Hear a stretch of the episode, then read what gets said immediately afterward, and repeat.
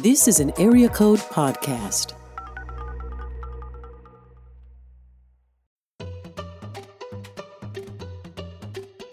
Hi, I'm Amy Simmons. And I'm Crispin Mayfield, and welcome to the Attached to the Invisible podcast.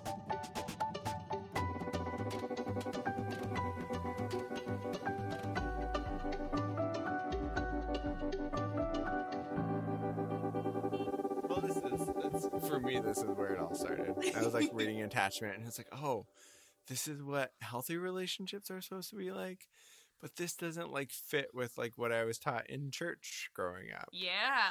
which leads to uh, dismissive uh, and avoidant attachment uh, and spirituality relationship with God. Yeah. Which is often non relationship with Mhm. God, or we would describe it as non relationship with God. I actually um, theoretically do not believe that we can actually opt out of relationship with God. Mm. Um, just because I think God would have to opt out, and I don't think that they do. Uh-huh. So Right, yeah. I think that that's a that's an idea that Yeah. we have of something we can do, and I don't actually think it's an option, but hmm we can I'm get to that later. I'm right there with you. Yeah.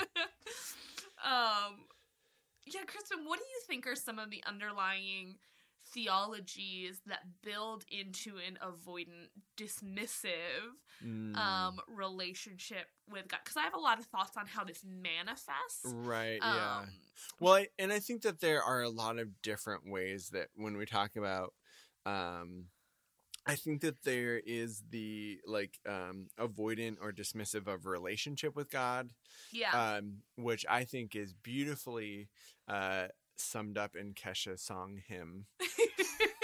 It's like the perfect. Can you uh could you sing a little of that? No, oh, but, okay, dang it. Worth uh, a shot. she says something. Uh, she says like, um, uh, "I know that I'm perfect, even though I'm fucked up.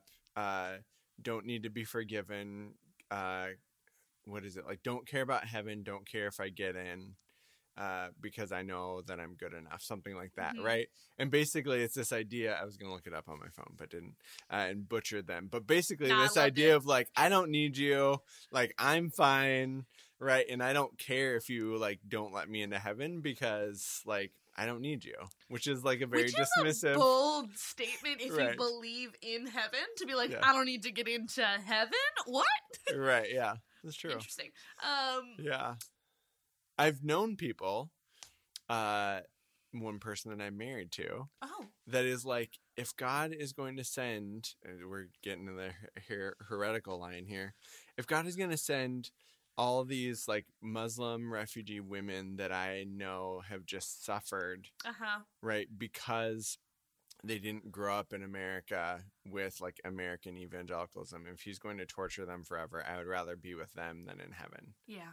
um so i don't know if that's like What a beautiful person you're married right to. yeah she's great yeah so i think there is that piece of like um getting to like not wanting a relationship with god I Mhm. also think that there is a a type of spirituality that that helps us uh, dismiss our emotions.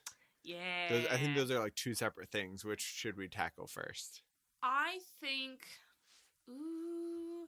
I think we should tackle a type of spirituality that aids us in dismissing our emotions because I think Mm. we'll get to more uh, kind of the theologies with that, and then we can break off Uh-huh. into why those might lead. Because I do think it's the same theologies that Mm. ultimately lead people to to attempting to leave a relationship with God. Uh-huh. I mean, right. it's impossible, but Right.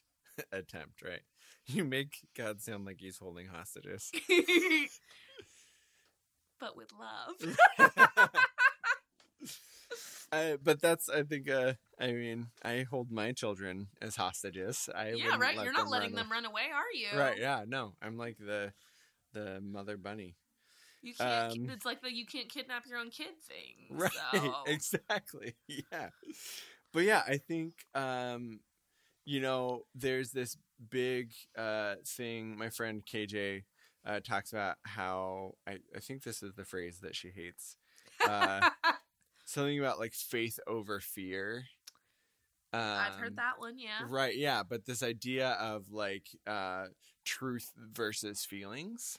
Yes. right and i think that plays out a lot where it's like i i want to dismiss my feelings anyway right this is Yeah. really natural to me but then the bible um, allows me to uh, the the term I think is spiritual bypass. Um, doctor Mhm. Jesse Fox recently did an interview on the Christian Mental Health podcast about this, Okay.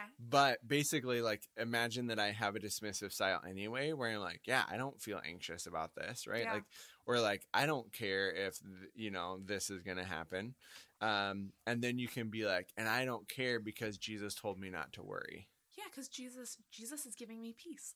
right mm-hmm Um, yeah, I also think about um, what I would um, guess is an oft misused scripture, but you Uh-huh. hear quoted a lot, which is um, the heart is deceptive above all things. yes Um, mm-hmm exactly I remember being rocked in um, Brad Harper's theology class at Multnomah University back in the day. uh-huh And he made this statement, and all of us were so mad because we had heard this our entire lives right? Mhm. We're all like, yes, the heart is deceptive above all things. And he's like, if you're fallen, uh-huh what makes you think your brain is any less fallen than your heart? Uh, what makes you think your Mm. logic is any less fallen than your emotions? Um, mm-hmm. and I thought that that was super powerful and Uh-huh. still do. yeah right Um, I, I don't necessarily land on the like having much of a conversation about humans being fallen thing Uh-huh. at this point, but I think the idea that like um the idea that logic is any more flawed than emotion, but is specifically something we've we've taught in the church. Um, and Mhm. people draw all sorts of um deeply, deeply um harmful and bigoted conclusions from that as well. If we Mhm. talk about like homophobia in the Mm. church, people Mm. are drawing what they believe to be like really logical lines on why Uh-huh. they would be like non-affirming. Um, Right. and also like people are looking at and translating and interpreting scripture and i do think people come to non-affirming stances through um, like thoughtful consideration of scripture Mhm. i also think people come to really um, beautiful thoughtful considered Mhm. affirming stances through consideration of script scripture right um not to necessarily elevate one of those above the other Mm-hmm. but i think there there's often this like you know you you hear it and it's crazy because it's like it's an offhand comment but that people use as real theology which is like well god made adam and eve not adam and steve and it Right. is out of this like well there's just a logic like logically Mhm. this is what has to be right right um and forming theologies out of our logic right um out of our very deeply limited human logic uh-huh um and then when we hold those up there's no space for someone to go i mean i i can't tell you the number of times i've been like i'm uncomfortable with this and Mhm. having gotten some response of like that's how you know it's true Right. Uh huh. yeah. Right. That is one of my least favorite things. Yeah. Um, is when people, yeah, do that thing. Um, and I think that there's room for talking about things that we find uncomfortable, but Yeah, I think that, yeah, that, uh, what else are we doing here if Right. we're not okay talking about things that are right uncomfortable? Yeah yeah but i mean it's uh someone recently uh told me something like i just can't imagine and also i'm sorry for queer folks that are listening that have heard this before that this is probably bringing back a lot of damaging conversations. Yeah um but yeah someone recently said i i just can't imagine that god would ever be glorified by two men being sexual with each other which is like totally within your imagination you're in your emotions and like disgust is an emotion and Yes, that's what you're experiencing uh-huh. and you have an experience of disgust that then you come up with a reasoning behind the Mhm. theological reasoning it's a rationalization of right um what you're feeling of what you're feeling that we then turn into a truth, which is uh, one of I think our favorite moves Mhm. um, in evangelical theologies. Is like I had a feeling, so I turned it into a fact, and now it's what God says. Mhm. Um, and it's interesting. I mean, I don't. I don't know what denominations you think would fall more into this. I remember we talked about like kind of charismatic with the more ambivalent, like emotionally driven. You would not Mm-hmm. right. see nearly as many of, of these Mhm. kind of ideas in a charismatic church. Um, right. Yeah. But Yeah. it is, yeah, kind of more like I think churches that describe themselves as like Bible Bible churches Mhm. specifically, right? Is like Right. what, what we're saying we're doing is taking the word at it at face value. Mm-hmm. Um, and some of the theologies that come out of taking poetry at face value. Mm-hmm. Right. Yeah. So I think one of the things that um that comes up around this so yeah um, like truth versus emotion right and i think another thing that happens is uh, if we have a theological system uh, or or rather there are people that have theological systems that helps them avoid emotional suffering Yes. for example john calvin okay. uh, argued that uh, the injustice, the the economic injustice uh, that that occurred in his um, city, uh, was ordained by God. Yes. So if you believe that, then you don't have to feel bad Mhm. about this. It's it's not. It's really this way of saying like, well, that's the way that it's supposed to be. Yeah, and I do. What's interesting Mhm. um, is that I, I I do think that people find that quite comforting. Mhm. Um, well, people who feet fit neatly inside of it find Right. it quite comforting, uh huh. right? Of like, um,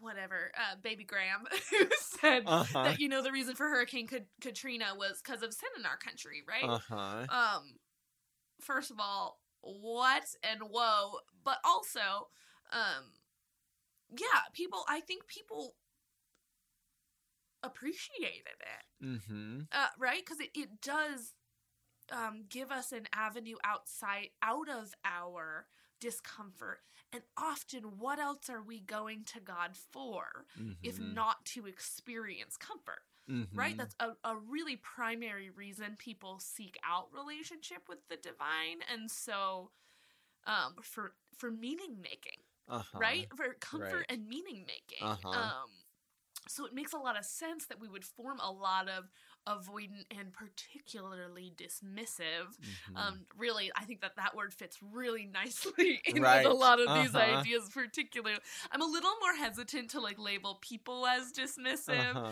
just because I like calling it dismissive spirituality. yeah, but like- who boy do I think churches can be Uh-huh. dismissive. Right. Um, Totally.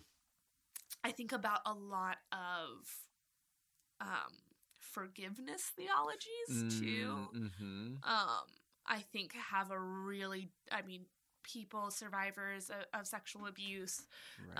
um and physical abuse but a, a lot of survivors of sexual abuse in the church will will talk about having experiences of like okay just go forgive them Mhm. Um, I read an article by a woman recently who was talking about going to biblical counseling as a teenager Mhm. whilst she was being abused by a parent, um, and getting the message of like, well, you just need to forgive, Mhm. and um, and, Right, and how much that is specifically ex- the narrative we've built up of forgiveness Mhm. exists to um, dismiss our feelings of discomfort the person preaching to us experiences of discomfort and the need to deal with a situation which which how Mhm. deeply avoidant that portion is right, we dismiss in order to avoid uh-huh. right Yeah, right.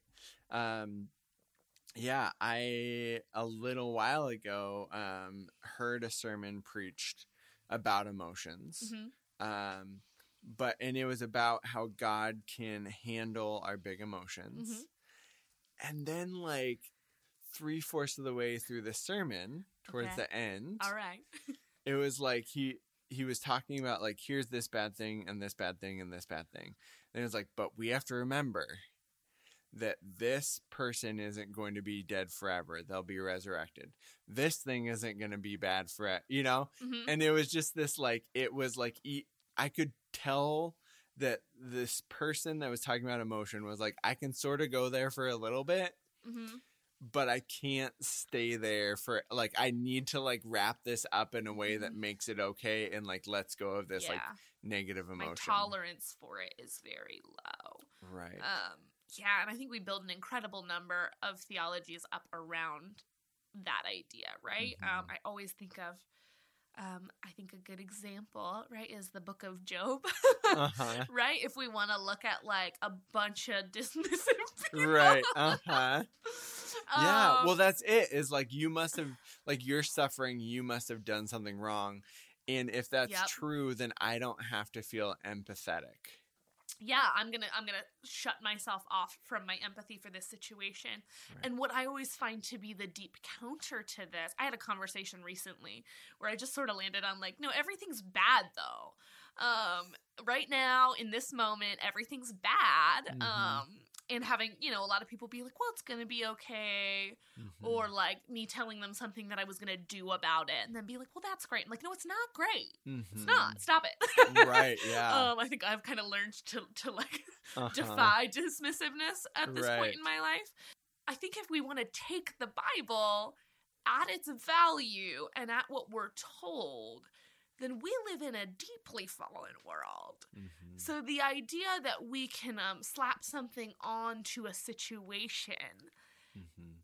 and everything's going to be okay is like antithetical to the narrative of the Bible. Mhm. Um, and the older I get, the more, the more space there is for things to be so much more complicated. Mhm. Um, Crispin talked about when we were introing avoidant dismissive of the idea that like I'm good, you're bad, Uh-huh. right? As kind of the stance of Yeah. it. Um, and the church is really great at preaching this idea that like good things happen to good people and bad things happen to bad people. Mhm. And if bad things do happen to good people, um, then it's because there's a really bad person around, right? Uh-huh. um because we oversimplify the stories that we're reading in the bible whereas i think Right. if we take it as a sum total we go yeah the world wound up really broken Mhm. and sure yeah like things will be different someday but like that's not that's not the moment we're being asked to live in we're not Mhm. we talk talk about people being um two two of the next world or whatever Uh-huh. that like Right. very Yeah, yeah. churchy phrases Right. Uh-huh. um, which I often don't jump on board Mm. with any really churchy phrases, but I think is a Uh-huh. good response to to people with this avoidant dismissive spirituality, right? Right. Yeah. is like, hey, no, like we Mhm. gotta be, and like like in Job, it's like you gotta go sit in the dirt with people. Uh-huh. Like that's what that's actually like the whole thing we're doing here Mhm. right? If we're doing anything at like if we do one thing on earth as people who are connected and serving a God, it's Mhm. sit in the dirt with other people. Right. Yeah. That's like the one thing Mhm. um, But that I can say is really clear. right know? yeah but so much of what we do with the bible is we try to pull people out of the dirt Yeah. right it's Absolutely. like yeah you shouldn't feel that way Mhm. um even thinking i was it just struck me recently you know angels and jesus.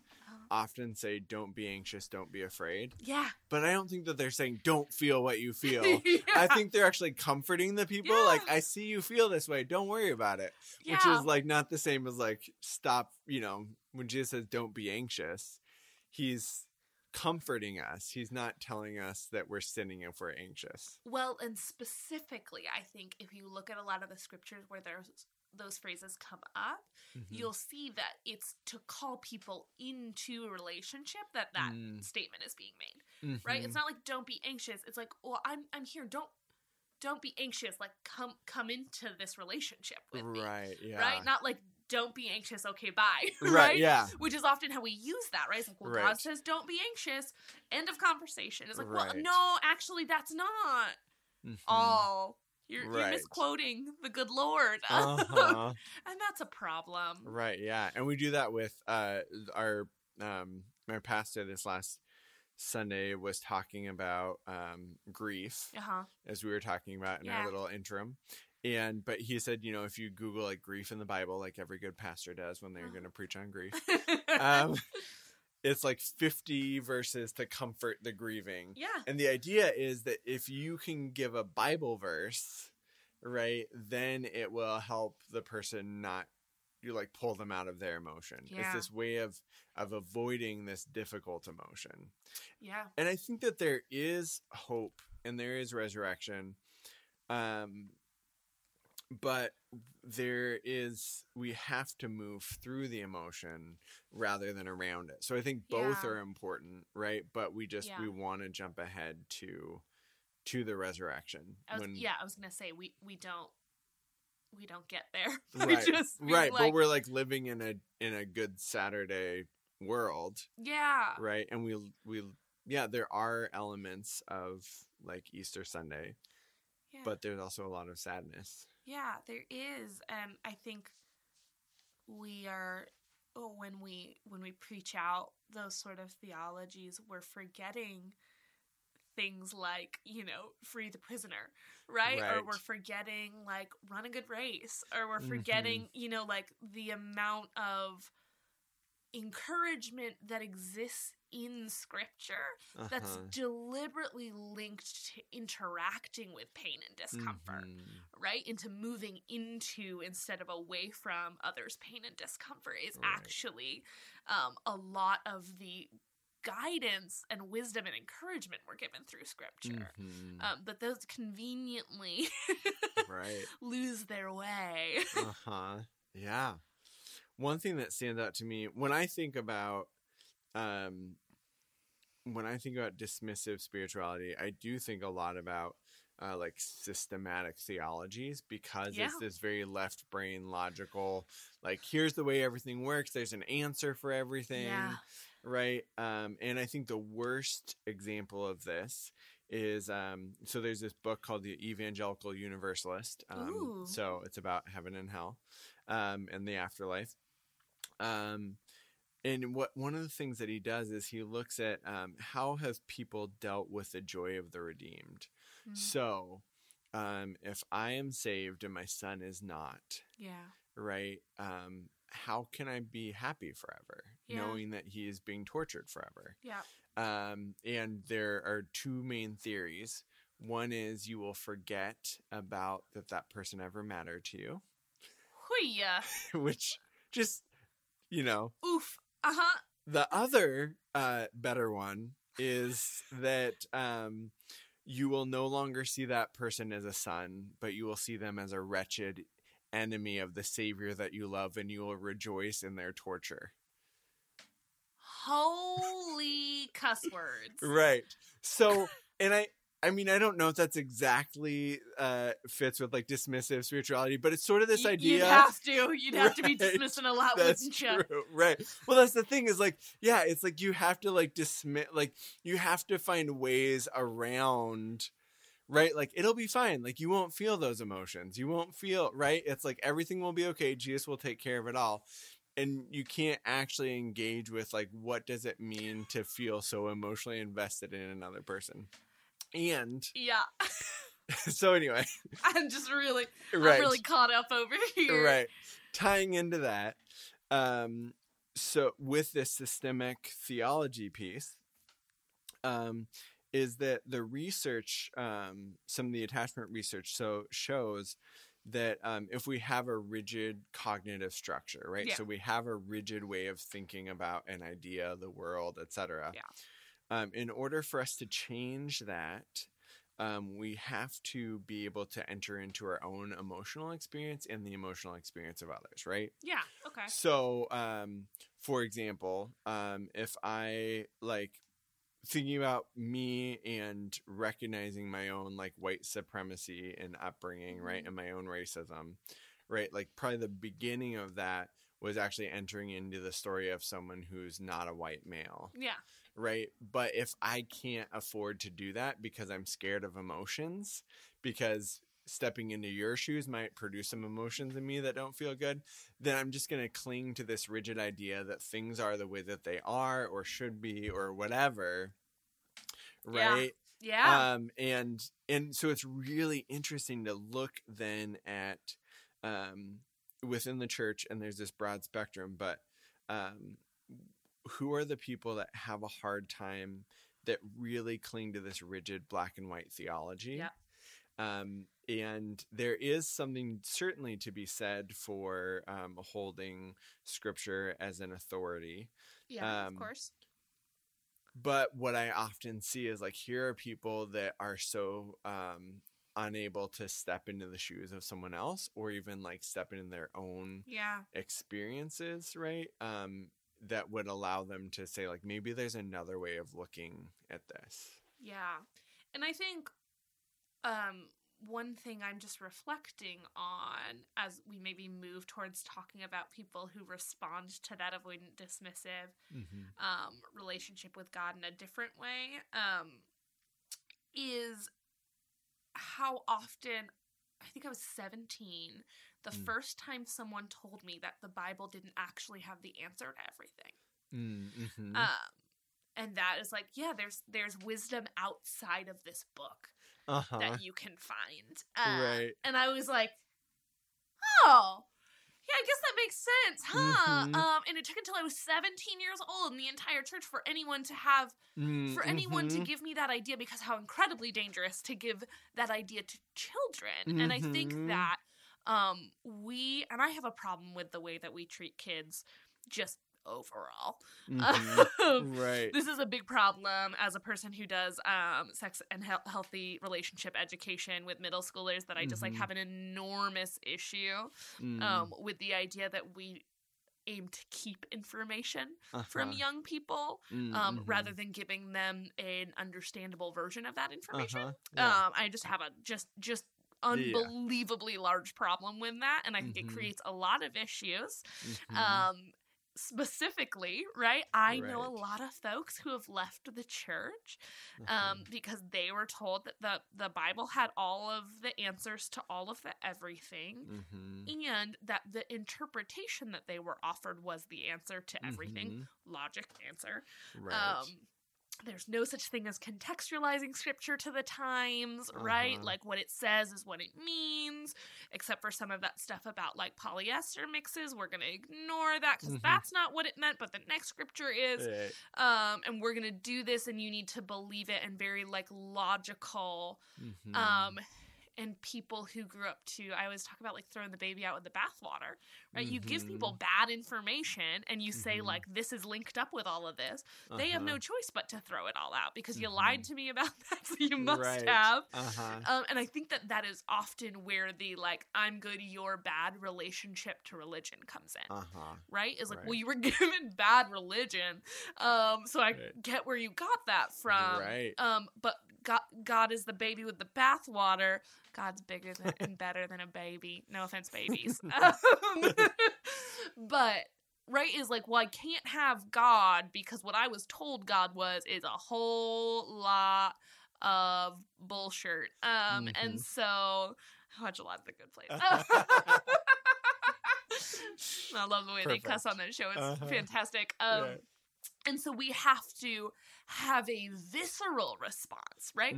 I Mhm. actually need to have a contentious relationship to this thing that I was told was all of the answers. Uh-huh. Yeah. Um, I've actually had some experiences as an adult where, as a person who continues to attend evangelical church, whilst Uh-huh. deeply struggling with it at times, um, because maybe that's just the destiny I've chosen for myself is to be a Mhm. person who does things while feeling very torn about them Uh-huh. um i've i've interacted with a number of people who were like basically like i left the church because i'm smart so what's your problem right Mhm. like Right. Yeah. and um even even recently had a pretty distinct experience of, of someone all but telling me i was dumb um and some of the Mhm. language that was u- used and i was uh, just caught off guard because I Uh-huh. grew up in such an environment where it's like, no, people who don't go to church are dumb. Wait, no, I don't believe Right, that either. uh-huh. Uh, Right, really yeah. sort of brought up some weird, some weird Yeah. stuff. Uh-huh. Um, and and I think that you see a lot of people. You see herds and herds and herds of of young people who were raised evangelical. Mhm. Wh- What there's even a term for it now, ex-evangelical. Right, Yeah. yeah, Um, Right. You see a lot of these folks who who have a like combative relationship with Mhm. the idea of of God or spirituality or anyone who who chooses to continue to to engage in evangelicalism. right. Um, which dang if I don't get right, Right. like. yeah. If I'm hanging out with your abusive dad, like, no, you probably shouldn't like me. Like, Uh-huh. I get that. Um, Right. honestly, Uh-huh. um, that that does hold water. Right, yeah. And as a person who continues to go to church, kind of going like, what? Right. Um, but yeah, I think I think you do get into this like a quite dismissive attitude about the potential value, and Uh-huh. I have a really hard time with people doing that as um, person who works with people Mm. because of the deep, deep value of having a spiritual life right, yeah. the deep well studied well founded value Mhm. because i personally am of the belief that we are inherently structured Mm. to have a spiritual life Mhm. i do not believe that you are inherently structured to have an evangelical spiritual Uh-huh. life Yeah. um i happen to be like Right. Aggressively open about all of the ways that i think that you Right. can interact um Uh-huh. Right. just bouncing back to your yeah. comments on uh, evangelical universalism. Um, Right. which doesn't sound like universalism at all, but um, yeah, just just coming to a place of going like we've we've harmed Mhm. like all all of these folks who who feel like they have to tap out of spirituality have been deeply harmed, and a lot of people have gone on to find it in different ways. Mhm. Um, I think a lot of people wind up coming back because I, I do think our spirits are an inherent portion of who we are as people. So Mhm. you'll see people who, you know, it's very trendy for for ex-evangelicals to move towards Buddhism, Mhm. which has um maybe some appropriative tendencies that we should be aware of when we're Yeah. exploring other um, spiritual practices. I don't think if you're a white person born in the United States that evangelicalism or Catholicism are the only spiritual options for you. I just Mhm. um, encourage anyone to tread lightly Uh-huh. um, when they're entering other Mm. like religious cultural Mm. environments um, or a lot of people interacting with like meditation in a Mhm. new way which is something that a lot of um, particularly a lot of like bible churches um, would really discourage Right. Yeah. um, even though there's a long-standing practice of meditation Uh-huh. Yeah. um, that honestly probably moves us deeply towards earned attachment Mhm. with a living god um, to just kind of Mm. spend time and be Yeah. um, and kind of allow like Uh-huh. i actually think that i don't always have ideas for how i think we move towards earned attachment Yeah. with god but I, I think meditation is probably a quite powerful one Yeah, I think that um that meditation um and other practices of just being yeah right rather than being in a in a valuation state which is what church often is is Yeah. like am i good uh, am i close? Like all these like Mhm. evaluation. Showing up here to get spiritually right scrubbed. yeah the opposite of that would be like oh i'm just here. Um and i think that that some of those practices can even communicate to our body yeah. that god loves us and his like unconditional love. Yeah. Um, before we go a little bit further into people that have uh, that have tried to escape the kidnapper, Uh, ah the great kidnapper. Yes. Uh, question from Twitter. ooh exciting Right. Uh, this is from Summer George. She asks, uh, from a developmental perspective of attachment, an avoidance avoidance style develops when a child's emotional needs and experience are not heard or responded to by their primary caregiver, Okay. leading to emotional slash relational inhibition. How do certain teachings about God contribute to this? Oh yeah It's a good question. That's a really good question. Okay, so if we're kind of focusing in because summer, correct? Is that uh-huh, yeah, okay? I Summer, think so. you asked a, a good a good long gave us a nice context for your question. Right, yeah. So I'm trying to focus in on the actual uh, question itself. But if we're looking at um a lack of response to need, mm-hmm. okay, Yeah. And I- especially response to like emotional needs. yeah, and particularly emotional need. But Mhm. I do think certain theologies we offer set people up to feel like other types of needs have been um, it, gone ignored. right? Mm, When we, um, I do think, uh, even though I, I would lean towards probably a lot of charismatic backgrounds uh-huh. um, are more likely to develop an ambivalent attachment Uh-huh. to God. One thing that I think I think about is um, like healing practices um, Mhm. and beliefs and theologies. I remember um, I was once in a like Bible study full of people who were all this was I was like 16 this is a Uh-huh. was a weird environment I was 16 and in a Bible study full of um 40 somethings uh-huh. who had all left different churches Okay.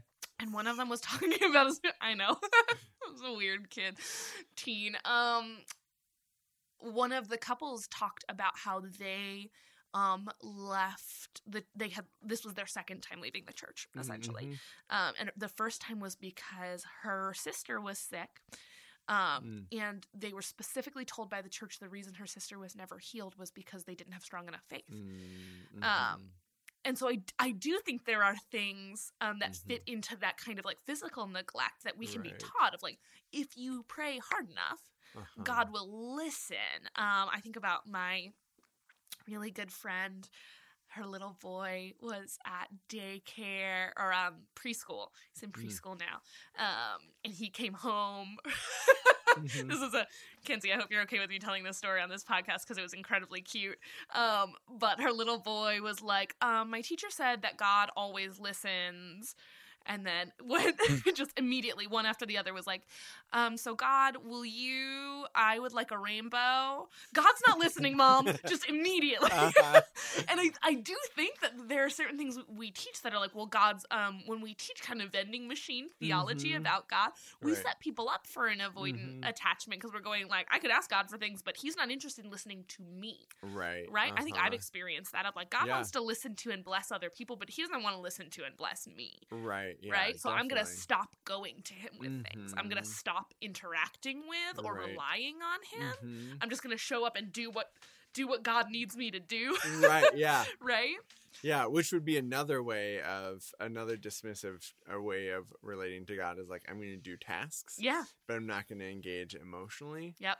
Um, but that's that's a little aside. I think um, I think that there's this way that preoccupied, uh, ambivalent attachment can give way to uh, dismissive attachment with Yeah. God. Okay. Um, and actually, I see this with uh, partners. It's called the burnt out pursuer, where one partner is like, I'm trying really hard to connect with you, mm-hmm. and I've been trying for 10 years and it hasn't worked. So now I'm going to shut down myself. I'm going to put up a wall. Yep. And that was my experience being as a teenager. Um, I was exposed to the charismatic in our little uh, uh, international fellowship as a missionary kid. Um, and that was it. It was all about like getting close to God. But after a while, I was like, I am really tired of trying so hard and it doesn't work very often. Sometimes I feel close to you, but mostly I Yeah. don't. Um, so I'm just gonna like kind of pretend like you're not there and I'm gonna Mhm. do the thing and I'm gonna like go to Bible college and I'm gonna like learn the stuff. Um, but I'm not gonna like I'm not gonna keep pursuing you. Like I don't really want to be close. Yeah. Or I I, don't- but like I don't know how. I have so. no idea what you're asking from me. right Because everything yeah. I've been told is like not working. Um, y- And I Mhm. think that that's a really common story for people who wind up leaving the church. right yeah right? It is. What, did what was the phrase you used? The burnt burnt out burnt out pursuer. burnt out pursuer. Yeah, Uh-huh. and that comes back to things that we've talked about a bit before. That has become really important to me in this conversation is the weird flip we've done, Uh-huh. right? Right, of yeah. you know, in in attachment, the parent is the pursuer, or Mhm. is ideally Yeah. right in secure attachment. The Is the parent is the pursuer, base. is the secure base, Right, that's always Um, available. and that is God. But the theology we teach is that we need to um, run after. Mm-hmm. It's like a moving target. Yeah, right. Or like you know that uh, conveyor belt theology, right, uh-huh. And I feel like I've I've been at points in like in, a, in avoidant attachment to God. I'm like I'm just gonna sort of like idle, I guess, so I stay in the same place because like running Uh-huh. towards you feels exhausting and like it's not getting me. Does I don't actually feel any closer. I just feel tired. So I'll just Mhm. sort of right. Yeah. take a take a leisurely walk your direction. I'll make sure I'm not falling too far behind. Mhm. Um, which has been an important thing for me in experiencing a more um, meaningful attachment to God is releasing releasing striving, right? Mhm. Just release releasing my efforts to pursue Right. um, a God who's already pursued me and has already shown up. Mhm. Um, yeah, that's a really good question. I didn't know we had questions from Twitter. I How know, yeah. incredibly I exciting! I, asked about asked today. Uh, there's also one about uh, uh, one about hell, um, and we are going to come back to that later. Are we not going to dip dip deep No. into the universalist pond over right? here? Yeah. Um, and then yeah, thinking about uh, someone else uh, tweeted about um, being closed off emotionally, God, and operating in self reliance, and I think that Yeah. there also is that. Um, uh, uh, in fact, I would say particularly in um, uh, a lot of like men's ministry yeah. stuff is like it's it's there's some stuff there that's like some emotional intelligence got a little feelings. right but i would say you know especially in the like 90s there's all this like we're gonna take paul's like military metaphors and just like run with it right so it's all about toughing it out it's all about like it's like god is going god actually doesn't in some sense god doesn't care actually that makes me think Oh. Uh, what does it make you think of, Crispin? that I think is a, a dismissive theology is one that teaches that God only cares about his own glory in accomplishing his purposes, which is a task, Uh huh. right? And he God is like the cosmic boss. It's not someone that you're like close to. It's like yeah, you he- don't have feelings about your boss. You respect your boss. yeah, exactly. And you do the thing and you feel proud of yourself, you feel accomplished, right? And Oh, that's the boy, thing oh, is boy, like yeah. you tough it out. God has this thing for you to do. Um, I remember I talked to this guy, uh, I want to say like seven years ago, who went to this conference. Um, and he was like, Yeah, the conference is great. It was all about, he's like, whatever feeling you have, you just like push that away. it was literally that, right? He's like, Because, um, What? yes. He was like, because you just remember that this is what God wants you to do, and it doesn't matter how you feel. Like, what's more, like, right, oh my Oh, gosh. right. Once you start looking for it, it's so apparent. I think we. Yeah. So if if you now that you're familiar with attachment styles, go and look up. Uh, John Piper speaks to the American Christian uh, Counselor Aw, Association. Crispin, you promised you wouldn't. I know. In 2012. okay, first of all, it's very painful because for some If you have social anxiety, brace yourself. Yes, the audience thinks that it's supposed to be funny. Uh, but John Piper does not know that it's supposed to be funny, so he's very bewildered and slightly annoyed that they're laughing at him as he's like talking, telling serious things about himself. About his feelings. But if you take that to this to an aside, it's really interesting to look at Piper, and I'm not saying I know his attachment style, but he says things. He says like, "I'm a man that is short on compassion and long on systematic analysis." And I'm someone that uh, is. Uh, he said this is a, a bad thing that I feel pity for myself when I don't get the love that I think I deserve, which is a way of saying like I have this needy part of me that shouldn't be there. Yeah, we don't. Right. The love, I yeah. Well, yeah. It's okay. it's yeah. It's re- and it A lot made- of value statements in there, pipes. yeah. uh, it, it really made me like sort of like you know sad like. Yeah. Yeah, you can see like this is someone like as he's talking, like he's fairly vulnerable, and what he's kind of saying is like, I don't do emotions very well. And he also mentions like, and I've been in therapy uh, with my wife for three and a half years because sometimes we don't know how to connect. And I'm like, yeah, that makes sense. Yeah. Um, and which actually leads me to to think of another example of uh, dismissive spirituality that is Ooh. just uh, so right on the nose. Um, Desiring God Ministries is John Piper's Uh huh. organization, um, which I'm partially familiar because um, we used to live like half a mile from that church Oh, in interesting. I Minneapolis. didn't realize that. I didn't know they were in Minneapolis. Yeah, I knew you had been. Yeah. Um, and uh, they published, uh, someone published an article, a blog through them or something called The Sin of Empathy. Oh, what? Yep. And so basically what it is is like, I mean, they sort of like nuance it and make it sound better, but basically what it's saying. They make it sound better than what they titled it because that's pretty harsh from the jump. Yes. Um, so I'm giving them a little bit of credit, but yes, it's just I'm just trying to be generous. But basically they're saying, yeah, is like the problem in our culture is that people are empathetic and they pit that empathy against truth. Ah, yes. Right, which makes me also think about uh Danielle's book is coming out in a couple of months. Um, the myth of the American dream, and in it she talks about um, the first slaves that are brought from Africa to Europe. Okay. So they're in Portugal, and there's this scribe right? Um, and I forget what his name is, but there's sort of this term now, like the tears of the scribe, is this story. Um, and he saw like these people suffering, Yeah. right? Yeah. Um, and he starts crying, but then he thinks, but this is the way that God has ordained it.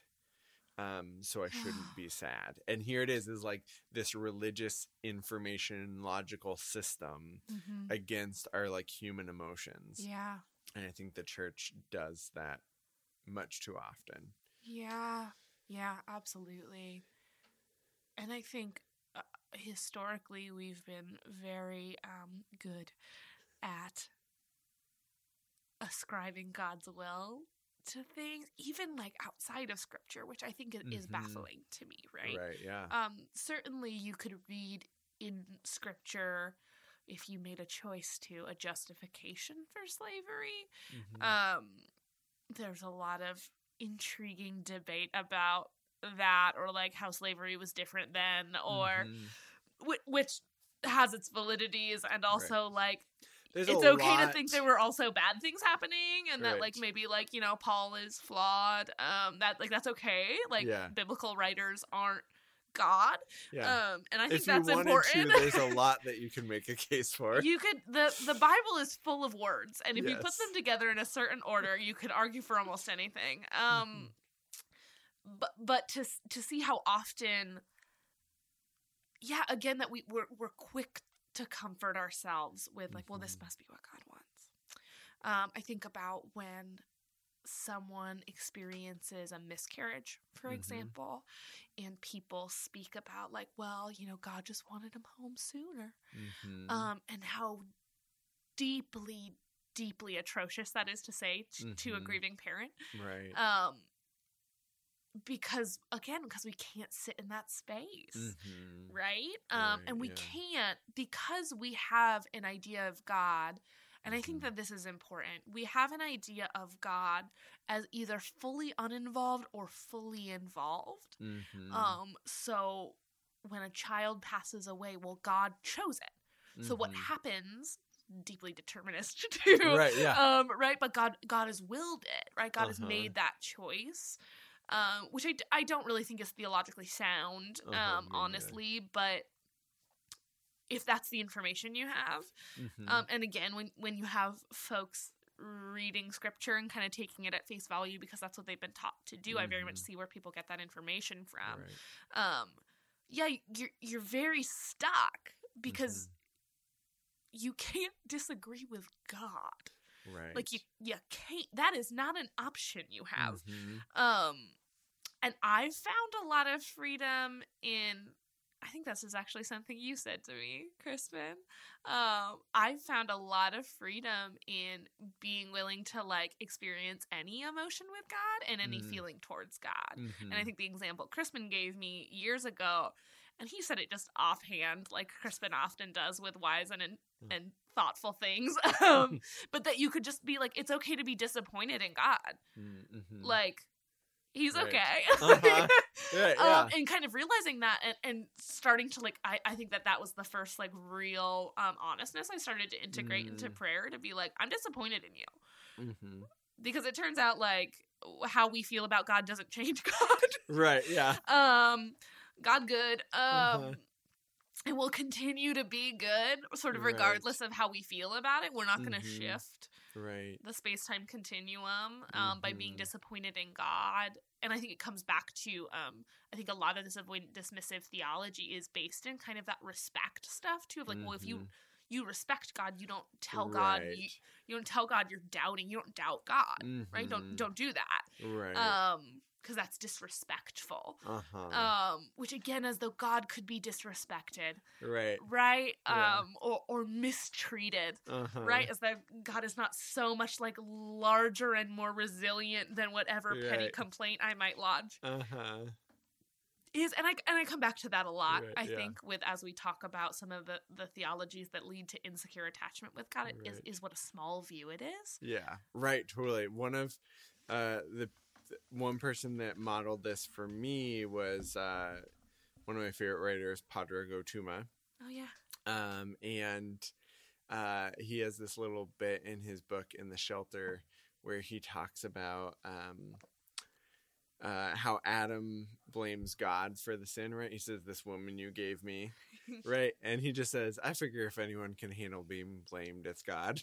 like he doesn't, he doesn't say like an Adam like sinned or like did the wrong thing. He's like, "Oh yeah, God can handle that."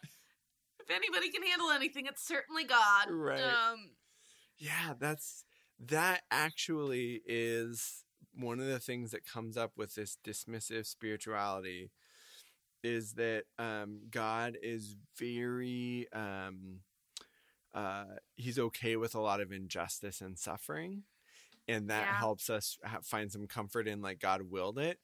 But he's very easily offended by like our sin or like lack of faith Yeah. or you know it's kind of a weird like this this god that's like very he's very um this god is, is very concerned about like himself but he's not very concerned about others huh oh, not very empathetic. right yeah right in fact um the uh this guy um i'm trying to remember his name one of the first reformed theologians um oh, what is his name i want to say carl rogers but that is not who No, No. that's that's a whole His- other field of study. right his first name is carl Okay. uh, i guess there are a lot of carls during this era Carl, nope. I was gonna Um, do another yeah psycho psychoanalyst. Right carl whitaker um and anyway but he was like um the one of the first more uh reformed and and sort of like reformed evangelical professors um and uh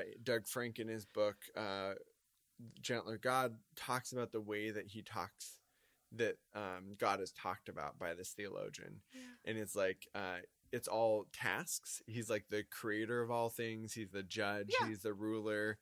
Um he's self-reliant uh Sure. you know and it's and it's funny i'm like oh well this is like these are all the ideals of like a, a dismissive avoidant person it's like i'm going to create a god in my image like he just does stuff and he doesn't really need anyone else Uh huh. Well, and I think um, in moving towards maybe better theology on this is like, yeah, all that's true. right However, all that's not the extent, right? And that's Mhm. that's what's true of of God. I would right um argue, yeah right? Is that yeah, we, we, God's good. Like Mhm.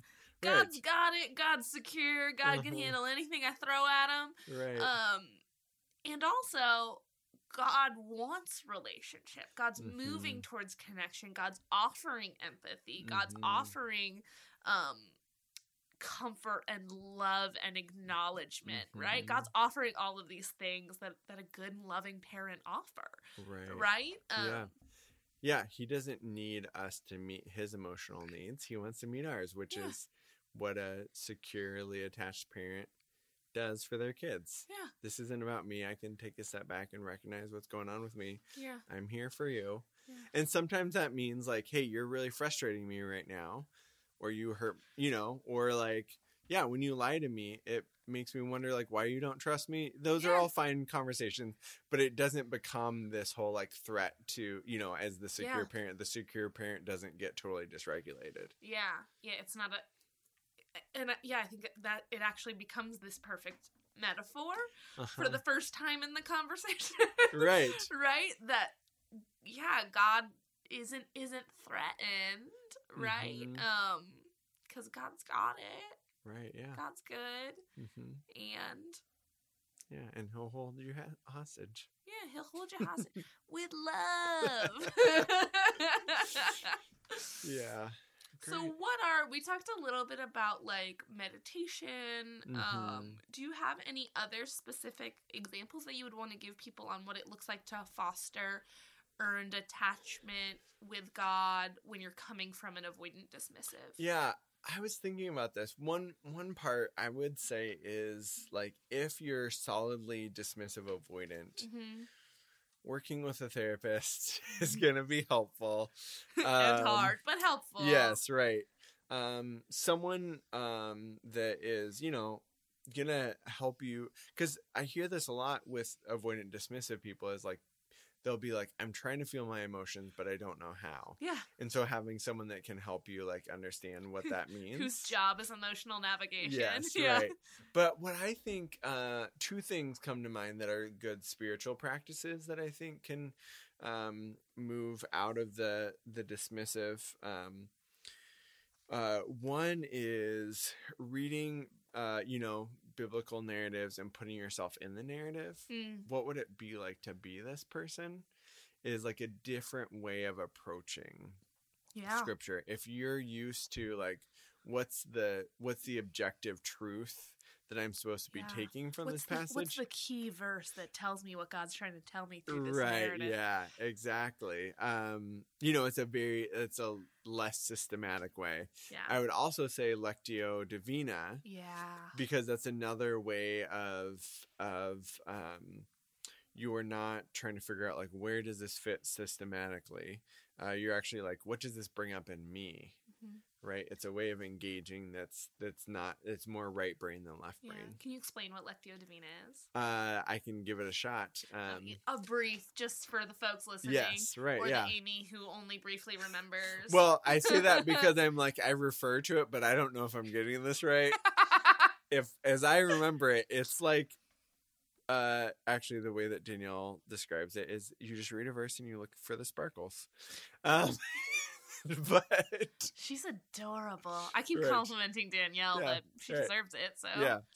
Um it's she does.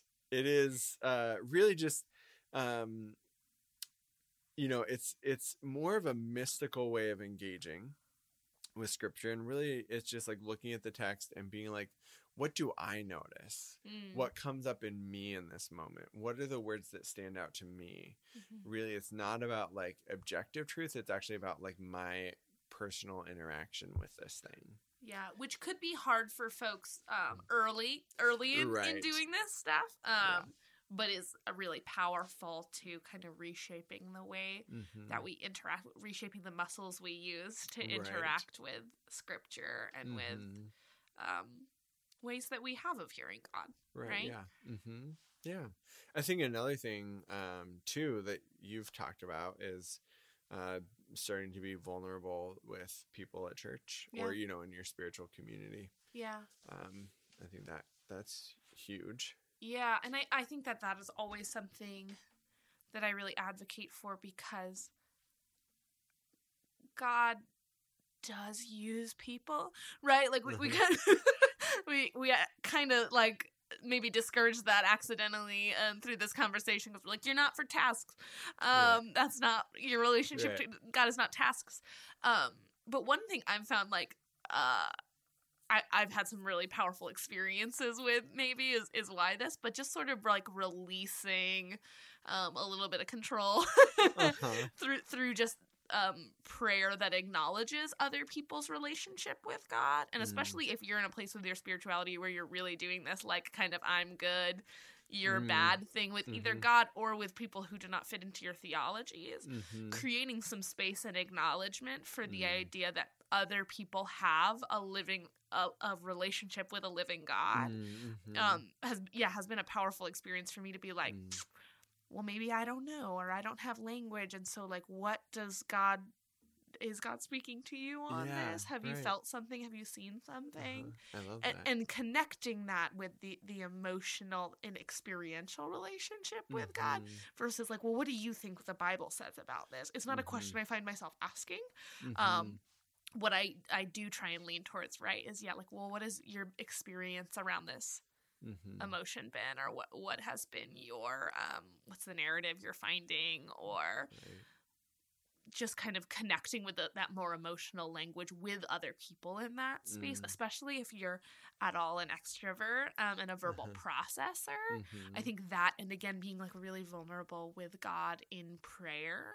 Um, prayer can, I think, feel really awkward, especially if you're feeling really disconnected from God, because you're Mhm. like, who am I even talking to? What am I even Right. doing?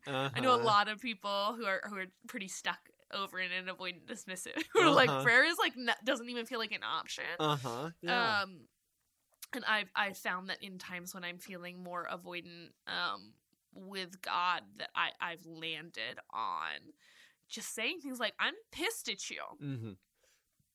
Right. That's what I've got. I'm Mhm. disappointed. I don't believe you. I don't like, and all of that's really negative. Um, but the Mhm. freedom that comes through. I remember I used to do. This is a total side note at this point. Uh-huh. But in college, I, what I was taught was the like structure of a psalm, right? Is that you Mhm. lodge a complaint, but at- then at the end you're coming back to hope. Uh-huh. Um, And I would I would journal and pray like that for a long time. And when I Mhm. let myself stop, Mm. um, that changed some stuff. Um, Uh-huh. even though I think it is kind of it's sort of the tendency of my spirit to like kind of land on hope, and so I still Yeah. kind of do that a lot. I think it's one of the reasons why I started doing it was because it Mhm. really connected for me. right. But just giving myself permission to end on like. Well, I kind of hate you right now, Mhm. um, which is a wild statement toward like Uh-huh. even saying it right now. Yeah. I'm like, right. oh, I can't say that. Um, right. But yeah, being able to kind of exercise some of that honesty and fi- Mhm. again, finding a spiritual community that you can exercise that honesty and be like, I don't know how I feel about any of this biz right now. Right. Yeah. Yeah. Yeah, I love that so much. And I think for me, that's part of it. Um, and I think kind of similarly, a lot of times for me, it's like, well, I'm going to give you this time, but I'm not going to do the like, I'm going to try to feel you or like, Yeah. you know, I'm just like, all right, well, if you want to talk to me, that's fine. I'll make you do all the work. Sometimes more petty than others. Yeah, if it's- you want to talk to me, that's fine. right. Uh, Anything else that you want to say about No. dismissive spirituality? just that I think like yeah, I think God is showing up and pursuing us. Um Mhm. I think that that's just really important to me is that we can't actually opt out. Mm. Um we can want to and we can Mhm. try um and Mhm. we will come up wanting and it is worth your energy and your time to find um something that works for you, Mhm. right? To to Yeah. find whatever your way through Mhm. that is. And yeah, and I think that there, as you're going through your life, if there are ways that you are noticing, right, things that are, um, I I always like to go to like the Beatitudes, right, Mm. and like think about the kingdom of God and how beautiful the kingdom of God is, right, the inclusion of outsiders.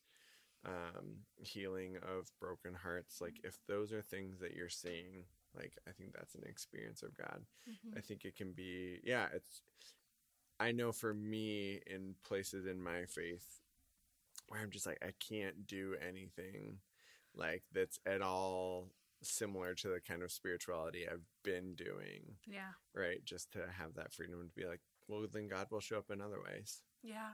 and that's fine. Yeah, just the freedom to I think use what what does work, Mm-hmm. right? Is Right. actually I think often a freedom we haven't been given. Mm-hmm. Um if you are um, uh, among us and people raised in the evangelical church, right. um we were often very discouraged from like cherry picking. Mm-hmm. um the gospel um and not to encourage cherry picking the gospel um right. But at the same time to say like if this is all that's working right now Mm-hmm. it's okay to plant yourself Right. there and kind of foster some of that earned attachment in a space that is connective for you Mhm. and then grow out from there versus being like Right. i just have to try and find a way to take all of this on because because that will fail right if you try and Mm-hmm. take it all on at once take on every feeling at once Right. um, that's not going to play out Mhm. well yeah, definitely. yeah Yeah. Great. Well, I'm excited to continue this conversation. We um, set this groundwork so that um, as we bring other people into this conversation, Mhm. um, that y'all have a framework for attachment styles, yes and uh, and we'll just yeah keep going. keep going